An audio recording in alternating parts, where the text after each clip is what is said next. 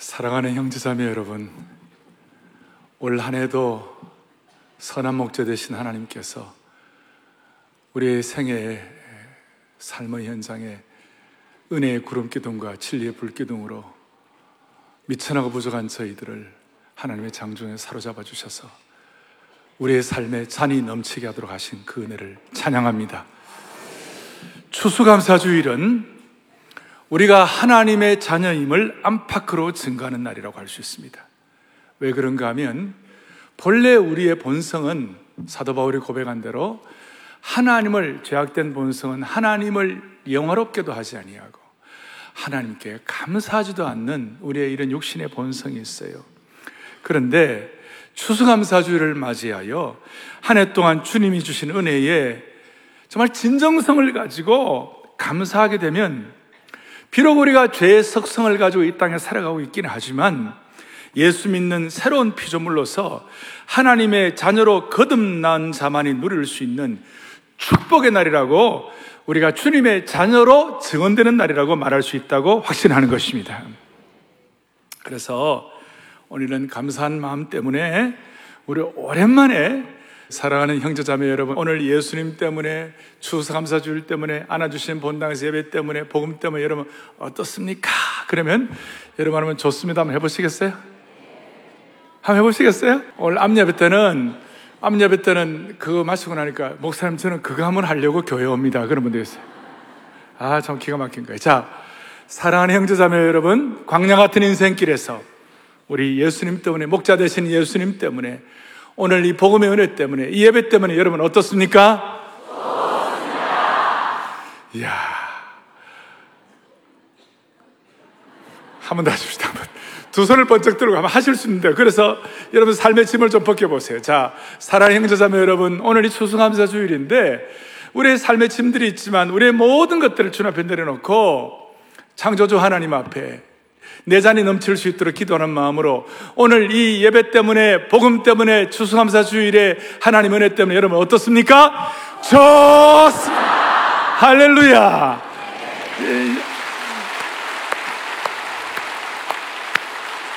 여러분들의 삶의 모든 짐들이 벗겨나가기를 바랍니다. 그리고 하나님이 주시는 복락의 강수를 경험하기를 바라고, 다시 한번 우리의 삶의 진정한 감사의 능력이 회복되기를 소망합니다.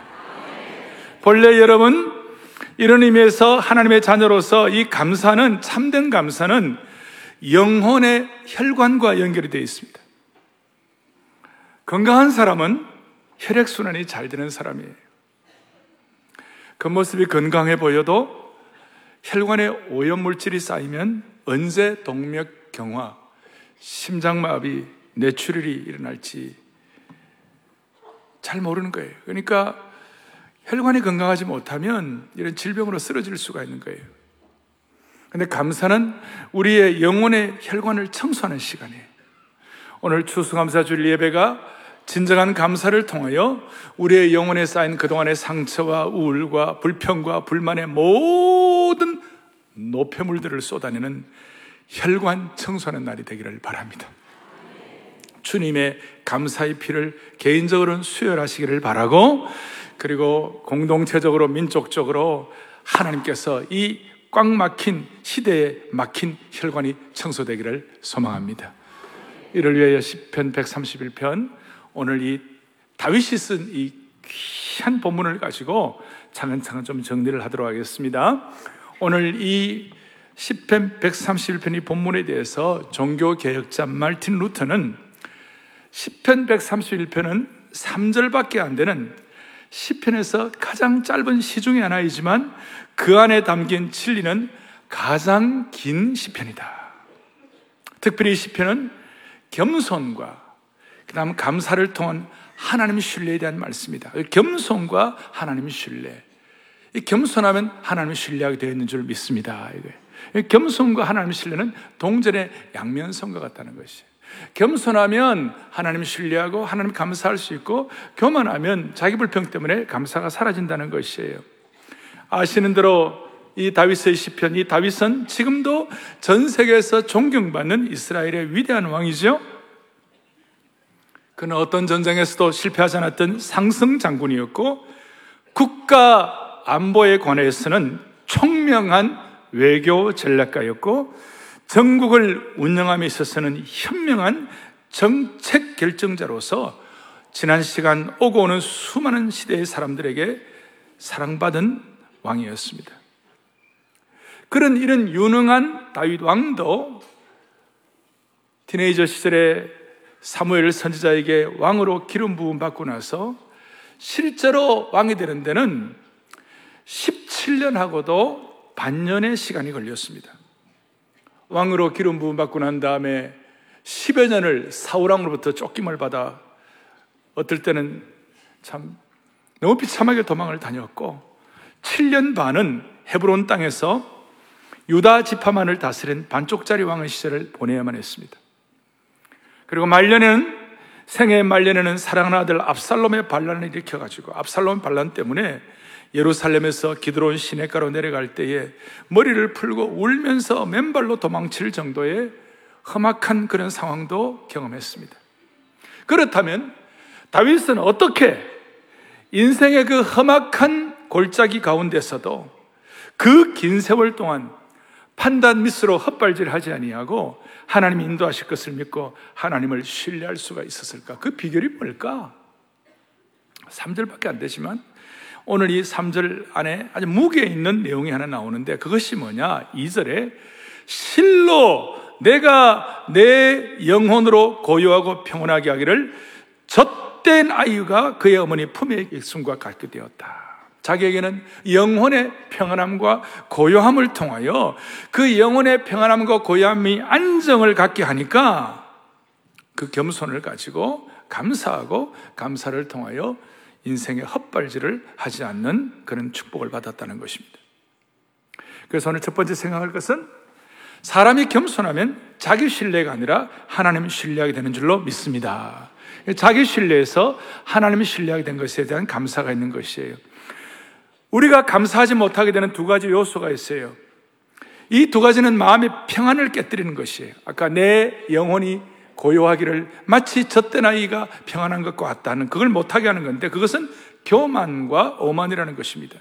여러분 교만과 오만의 선글라스를 끼고 세상을 보면 다 그 색깔대로 보이는 거예요. 냉소적이 되고 부정적이 되고 잘못된 색안경을 끼면서 왜 이 세상이 이리 어두울까 그렇게 불평만 하게 되는 것이에요. 교만과 오만의 색안경으로 세상을 보게 되면 본인도 피곤하고 그리고 평강을 놓치게 되고 주위 사람들도 피곤하고 나라 전체를 피곤하게 만드는 것이에요. 오늘 이 예배를 통하여 잘못된 안경을 바꿔 쓸 수 있는 축복을 주시기를 원하는 것이에요. 특별히 겸손하지 못한 사람의 특징은 겸손과 하나님의 신뢰가 없는 이런 사람의 특징은 뭐냐면요. 큰 업적과 1절 뒤에 큰 일과 감당하지 못할 놀라운 일 거기에 대해서 관심이 많아지는 거예요. 그러면 엄청 피곤한 인생이 되는 거예요. 내 마음이 안정된 사람, 심령이 평온하면 큰 일이 있어도 심령의 평온이 있으면 양보하고 겸손하고 하나님 신뢰가 자연스러우니까 큰 일이 있어도 뭔가가 독특한 뭐를 경험할 수 있는 것이에요. 그 마음에 겸손과 평안이 있으면 여러분 기적이 일어나는 줄 믿으셔야 되는 거예요. 무슨 말이냐? 지난 토요일 날 우리 교회에 데이비드 램이라는 미국에 있는 신학교 교수님이 오셔가지고 토요일 전 새벽 예배 설교하고 일터 선교에 대한 강의도 하고 그렇게 했어요. 그리고 주일 날 요 예배 시간에 같이 참여를 하셨어요.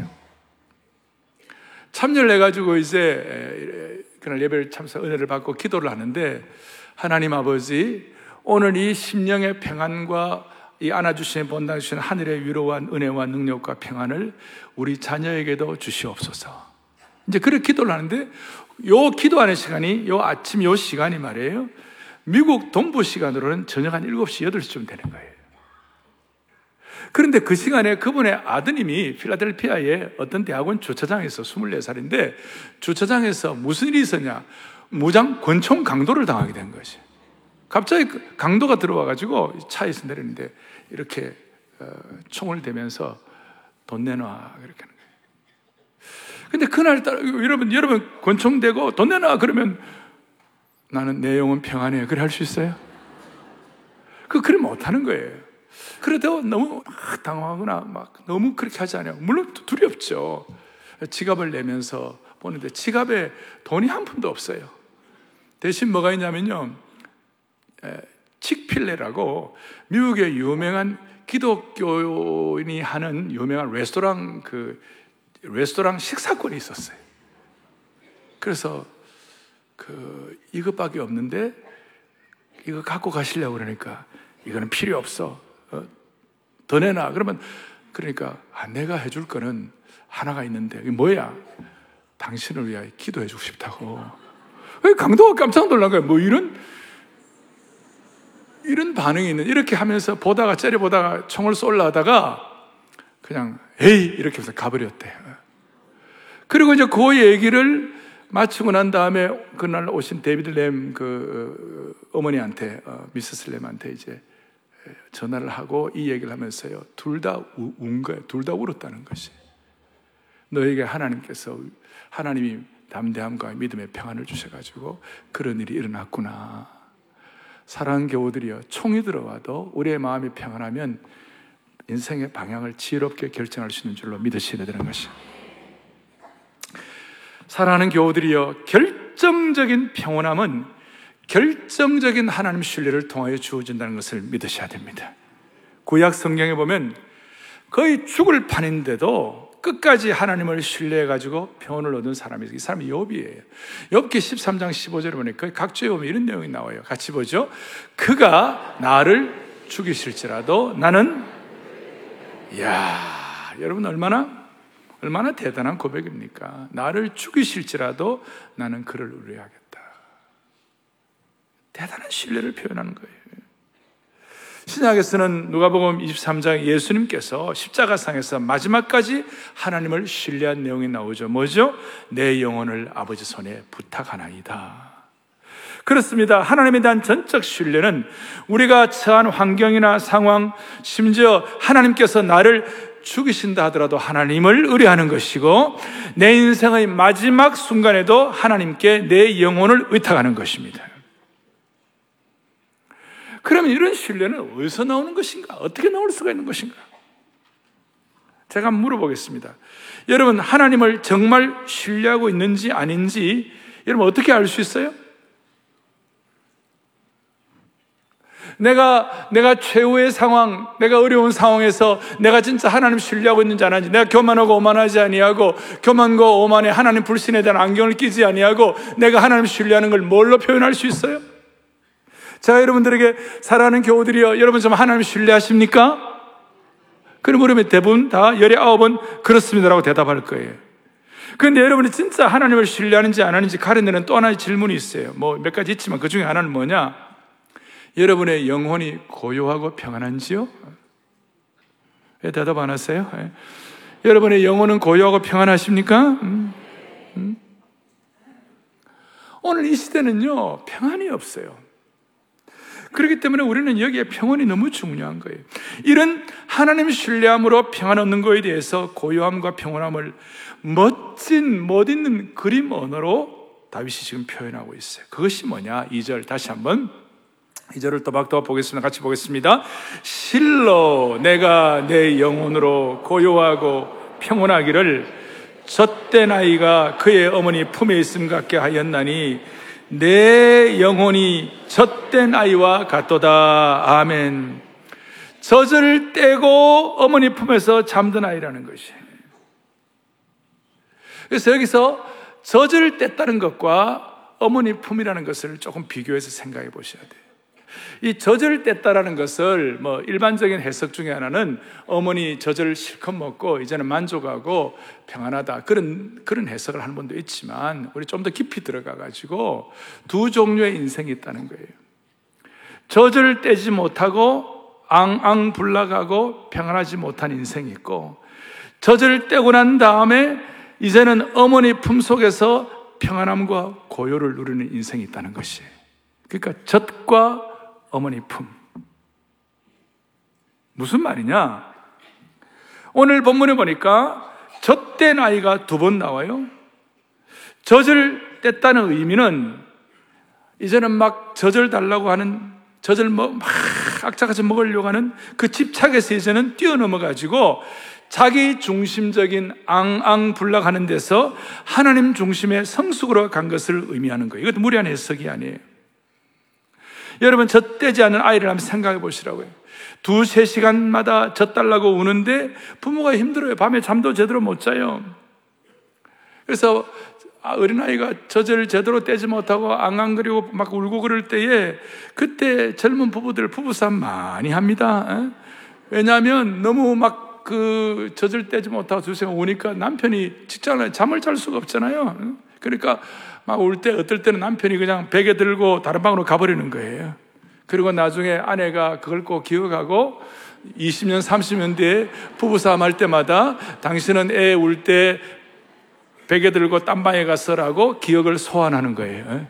기운을 다시 가져가요. 잘 아시는 대로 보통 동양 사람들이 서구 사람들에 비해서 젖을 오래 먹는 경향이 있어요. 늦으면 늦을수록 아이가 더 많은 고통을 당하는 거예요. 어떤 아이는 5살까지 젖 먹었다고 그런 사람도 있어요. 그걸 자랑이라고 해. 그리고 이 젖을 떼는 과정이 만만하지가 않아요. 어떤 애들은 젖 떼는 게 힘들어가지고 방을 떼굴떼굴 굴르는 애들도 있어요. 근데 젖을 때는 그 힘겨운 과정을 거쳐서 젖을 떼고 난 다음에 성장한 아이는 더 이상 보채지를 않는 거예요. 나중에 젖꼭지를 물리려고 하더라도 생글생글 웃으면서 관심이 없어요. 왜? 젖에 대한 욕심이 더 이상 없어진 거예요. 그리고 그저 어머니 품속에서 안겨있는 것, 그것으로 만족을 하는 것이에요. 엄마 품에서 엄마와의 친밀감을 즐기며 만족감을 갖게 되는 것이에요. 그래서 오늘 이 엄마와 더 성숙한 관계가 젖된 아이의 평온함. 오죽하면 2절 끝부분에 뭐라고 나와 있는가? 그의 어머니 품에, 젖된 아이가 어머니 품에 있음 같게 하였더니 2절 뒤에 내 영혼이 젖된 아이와 같도다. 전에 성경은 내 중심이 젖된 아이와 같도다. 주여, 사랑의 교회 오목사부터 우리 온 교회 성도들에게 그의 중심이 젖된 아이와 같은 평온함을 허락하여 주시옵소서. 젖된 아이의 평안과 고요함을 허락하여 주옵소서. 주여, 우리 공동체에 젖된 아이의 평안을 물붓듯 부어 주시옵소서. 사랑하는 교우들이여, 내 영혼이, 내 중심이 젖된 아이와 같을 수 있다면 우리는 얼마나 행복한 사람이라고 말할 수 있겠습니까? 오늘 다윗이 이 본문에서 이렇게 이런 의미에서 하고 싶은 말씀이 뭡니까? 젖을 떼지 못한 아이처럼 내가 떼쓰고 울고불고 난리치지 아니하고 이제 젖된 아이처럼 어머니 같은 주님 품에 안겨서 잠잠하고 평안하게 사는 법을 배웠다고 하는 것이에요. 그리고 진정 그 안에서 다윗은 자족하는 비교를 배웠습니다.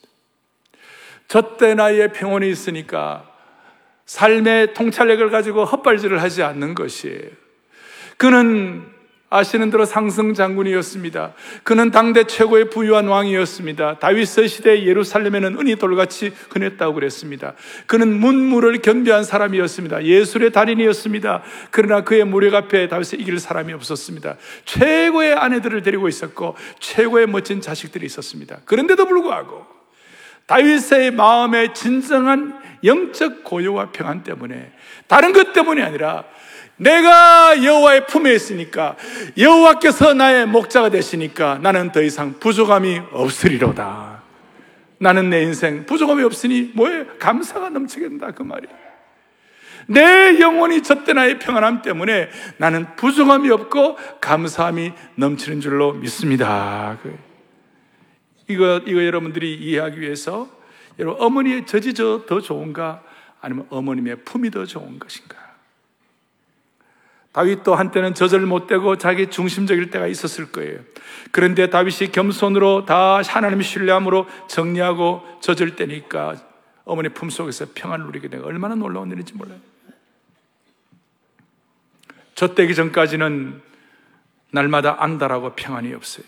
겉으로 어른이라 할지라도 영적으로 젖을 못 떼면 자신의 감정과 자신의 느낌대로 울고 불고 소음을 이야기하고 자기중심의 이기주의자가 되는 것입니다.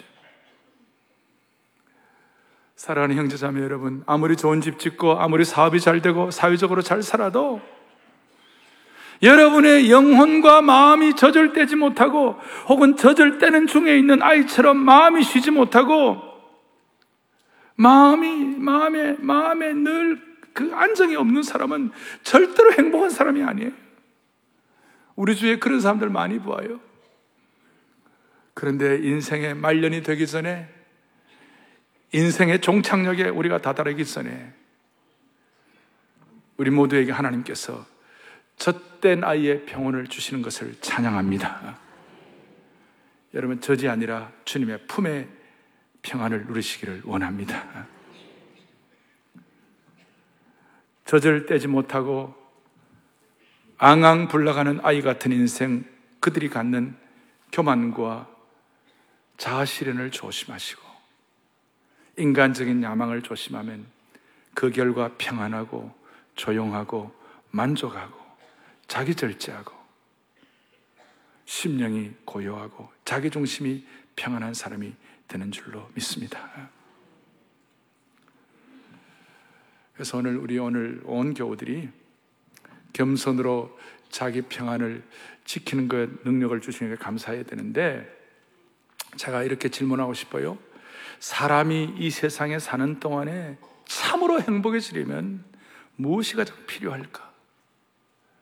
여러분과 제가 정말 행복해지려면 뭐가 가장 필요할까? 그것은 바로 하나님이 주시는 겸손을 통하여 자기 마음의 평안을 지키는 능력이 필요하다고 생각하는 것입니다. 겸손을 통한 자기 마음의 평안을 지키는 능력인 것이, 젖된 아이처럼 자기 신뢰에서 하나님 신뢰로 자기의 마음의 평안을 지키는 능력을 가진 사람은 행복한 사람이라고요. 그리고 이런 사람에게는 자연스럽게 찬양이 나올 수밖에 없다는 것입니다. 저는 제 주위에 행복한 분들도 있지만 불행하다고 하는 분들도 많이 알고 있어요. 교회 안에서도 밖에서도 불행하게 사는 사람들을 보면서 한 가지 깨닫는 것이 있어요. 저 사람들은 불행하게 살지 않아도 될 사람인데 젖을 떼지 못해가지고 그 마음의 고요와 자기 중심의 평안이 없어가지고 주님의 품에 안겨있지 못해서 불행한 사람들이 많다는 것입니다. 하나님이 허락하시는 평온을 누리지 못하는 것이 너무나 안타깝다는 것입니다. 우리 주위에 유명한 유명인들, 셀럽들, 좋은 영향력을 끼칠 수 있는 사람인데도 불구하고 우울증에 걸린 사람들 많아요. 우리 가운데 객관적으로 가정에서 충분히 행복을 누릴 수 있는 상황인데도 행복을 누리지 못하는 분들이 많아요. 오늘 추수감사주의를 맞이하여 우리 모든 성도들이 어머니의 젖이 아니라 어머님의 품으로 나아가는 시간 되기를 소망합니다. 젖이 아니라 품의 은혜를 받기를 바라는 것입니다. 어머님의 품에 들어가서 어머님의 품에서 평온을 누리고 묵상하고 보호받고 평안을 누리기를 원하는 것입니다. 이런 어머니 품 속에서 젖된 아이의 평안이 있으면 거기가 최고의 장소가 되는 거예요. 어머니 품이 최고의 장소가 되는 거예요. 거기가 치유와 쉼이 되는 장소가 되는 거예요. 왜냐하면 항상 그 어머니 품은 우리를 받아주기 때문에 거기에는 인간의 가면, 페르소나, 가면을 쓸 필요가 없는 장소예요. 거기는 치유와 삶이 있는 장소요, 설령 잠을 설쳐도 어머니 품에서는 어린아이처럼 잘 수가 있는 것이에요. 어머니 품은 예약이 필요 없고 항상 오픈되어 있어요. 그래서 여러분, 이걸 신약에서는 예수님의 품에 들어오는 사람들마다 수고하고 무거운 짐진 자들아 다 내게로 오라, 내가 너희를 쉬게 하리라. 예수님의 품이 그렇다는 것을 믿으셔야 되는 것이. 그래서 여러분, 이 은혜가 우리 온 성도들 젖이 아니라 품의 은혜가 넘치기를 바랍니다. 이걸 우리가 좀 적용하기 위해 한 가지 좀 정리를 하겠습니다. 2절, 실로 내가 내 영혼으로 고요하고 평안하게 하기를. 한 가지 우리가 할 게 있어요. 그것이 뭐냐면, 고요하고 평안하게 하는 주체가 누구예요? 여기는 보니까 내가, 그래서 이게 능동태. 그러니까 이 고요하고 평안한 것은 여러분과 저에게 걸려있는 거예요. 주님 신뢰하는 것에 걸려있는 것이에요. 그러니까 환경 때문에, 사람들 때문에, 사람들의 평가 때문에, 사람들의 말들 때문에 여러분들의 평안이 왔다 갔다 하지 말라는 것이에요. 내가 내 심령으로 평온하고 고요하게 한다, 그렇게 말씀한 것이에요. 이 능동태를 내가 치고 들어가야 되는 것이에요. 그것도 크게 보면 하나님의 은혜의 결과이지만 내 영혼이 평안하고 내 영혼이, 내가 이 하나님 신뢰하는 것이에요. 왜? 우리 주님은 천지의 주제이신 줄로 믿습니다. 주님은 그 풍랑이는 바다에서도 뱃속에서 주님은 주님의 영혼을 평안하고 고요하게 하기를 결단하고 주무신 것이에요. 천지의 주제는 하나님이실 뿐만 아니라 주님이 천지의 주제이시니까. 사랑하는 교우들이여, 주님의 평안이 이 불안한 사회에서 주님께 내 인생의 핸들을 맡기는 거, 이 내가 해야 할 일이에요. 내 인생의 중요한 자리에 주님을 모시는 거, 이 내가 해야 할 일이에요. 이렇게 할 때에 실로 내 중심이 젖된 아이와 같도다. 젖된 아이와 같도다. 구체적으로 어떻게 적용합니까? 3절입니다. 이스라엘아, 지금부터 영원까지 여호와를 바랄지어다. 젖된 아이의 평온을 한때만 누리지 말고 시대를 초월하여 누리라는 것이에요. 이 여호와를 바랄지어다라는 이 말은 현재 진행형이에요. 한때 그것이 아니라 계속이에요. 그리고 바란다는 것은 미룰 필요가 없다는 거예요. 지금 바랄 수 있는 것이에요. 지금 할 수 있는 것이에요. 지금 결단할 수 있는 것이에요. 지속적으로 지금 할 수 있는 것이에요. 사랑하는 교우들이여, 이 젖된 아이의 평온, 젖이냐 어머님의 품이냐 할 때 아등바등 갈등하면서 어머니의 젖달라고 앙앙불락되지 아니하고 주님의 품에서 안식하면서 내 중심에 하나님이 주시는 평안을 누릴 때에 그 누림을 일평생 가기 위하여 지속적으로 하나님을 소망하기를 바랍니다. 그 하나님을 소망한다는 말을 신약시대, 이 구약의 다윗은 이렇게 했지만 신약시대에는 지속적으로 하나님을 소망하는 것이, 영혼의 평안함을 가지고 소망하는 것이 어떻게 표현되고 있는가. 어제 새벽에 제가 토요일 전 새벽 예배에서 잠깐 나누었습니다마는, 항상 기뻐하고 특별히 범사에 감사하라, 이것은 너희를 향하신 하나님의 뜻이니라.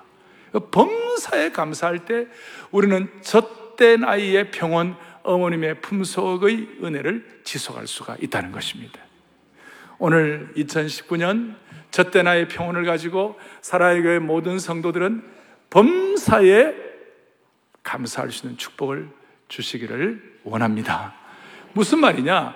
여러분, 범사라는 것은 젖된 아이의 평온을 갖게 되면 통찰력을 주세요. 그 고요함과 중심이 안정이 되어 있으면 영적인 인사이트를 갖게 되는 거예요. 그것이 뭐냐? 범사라는 것은 어떤 형편에서든지, 어떤 경우에든지, 또 하나는 모든 일에, 모든 일이란 것은 좋은 일도, 뭐 살다 보면 어느 정도는 좋은 일도 있잖아요. 자식 키우다 보면 어려울 때도 많지만 그래도 나름 보람 있는 일도 있잖아요.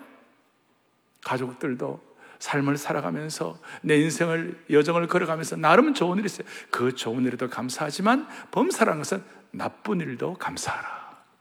그 말씀을 받는 배경의 대선울과 교회들은 지금 압박과 박해와 고난과 그 처참한 말로 다 알 수가 없었어요.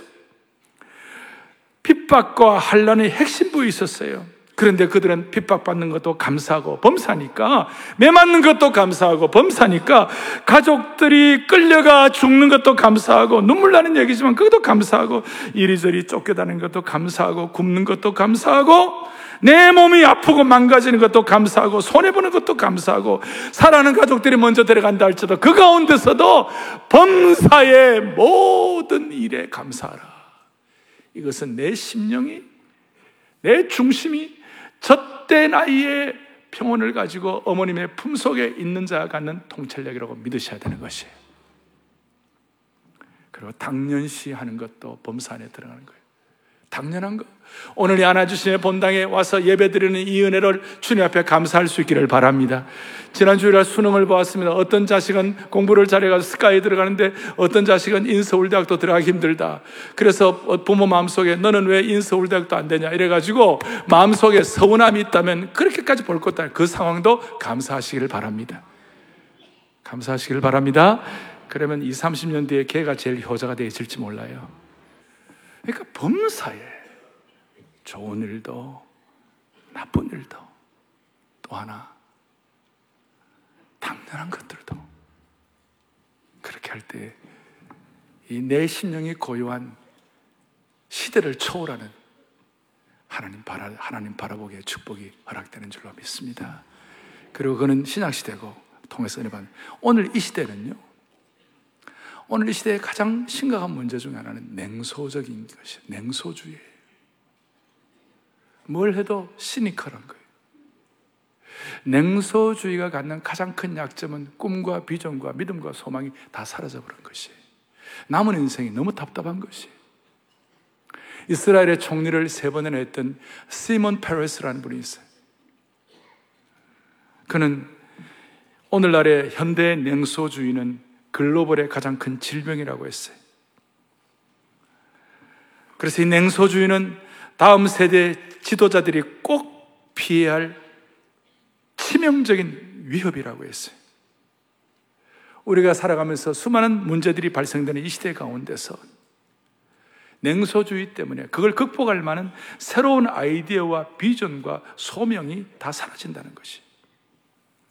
오늘 우리는 내 중심이 젖된 나의 평안을 유지하며 범사에 감사하는 순간 냉소주의 대신에 믿음으로 감사하는 믿음의 사람 되는 것이에요.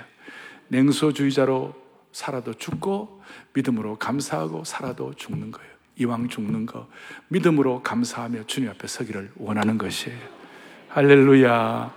오늘 젖이냐 주님의 품이냐, 오늘 주님의 품에 안겨 다윗처럼 여호와는 나의 목자시니 부족함이 없다고 감사하고 고백할 수 있는 귀한 통찰력을 가지고 시대의 냉소주의를 극복하고 어떤 경우에서도 좋은 일도 나쁜 일도 당연한 것도 감사할 수 있는 하나님의 심실한 종들이 되기를 주님의 이름으로 축복합니다.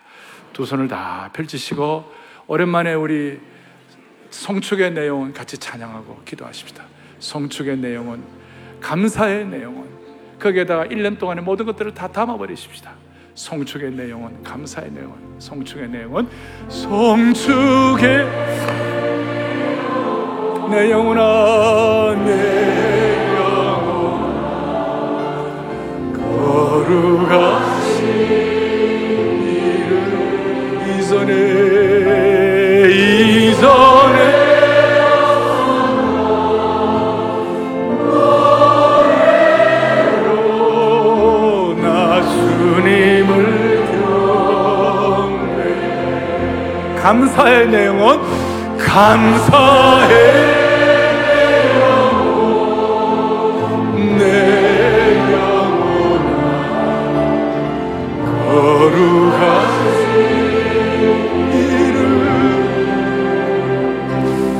이전에 없었던 감사로 나 주님을 경배해. 기도하시겠습니다. 사랑하는 형제자매 여러분, 오늘 우리의 감사 때문에, 우리의 평온 때문에 우리 주위도 평온해지기를 바랍니다. 오늘 사랑의 교회 추수감사주일 예배 때문에 우리 주의 가정들과 이 서울이 평안해지기를 원하는 것입니다. 오늘 이 마음을 가지고 다시 한번 내 중심의 평안함으로 시대의 냉소를 극복하고 믿음으로 살아가는 여정이 될 수 있기를 소망합니다. 살아계신 하나님 아버지, 우리를 오늘 이 귀한 추수감사주일 예배에 불러주시고 무엇보다도 주님만을 소망할 수 있게 하심을 감사합니다. 그리하여 세상 사람들이 알지 못하는 심령의 깊은 평안과 고요를 누리며 내 중심이 평안하다고 선포하게 하시니 감사합니다. 우리 온 성도들 저지 아니라 젖된 아이가 어머니 품속에 있는 평온을 평생 허락받게 하여 주시옵소서. 이 은혜를 가지고 세상의 비판적 냉소주의를 극복하고 범사의 어떤 상황에서도 나쁜 일도 좋은 일도 당연한 일도 진심으로 감사하여 시대를 변화시키는 은총의 표징을 경험하게 하여 주옵소서. 우리 주 예수 그리스도 이름 받들어 간절히 기도 올리옵나이다. 아멘.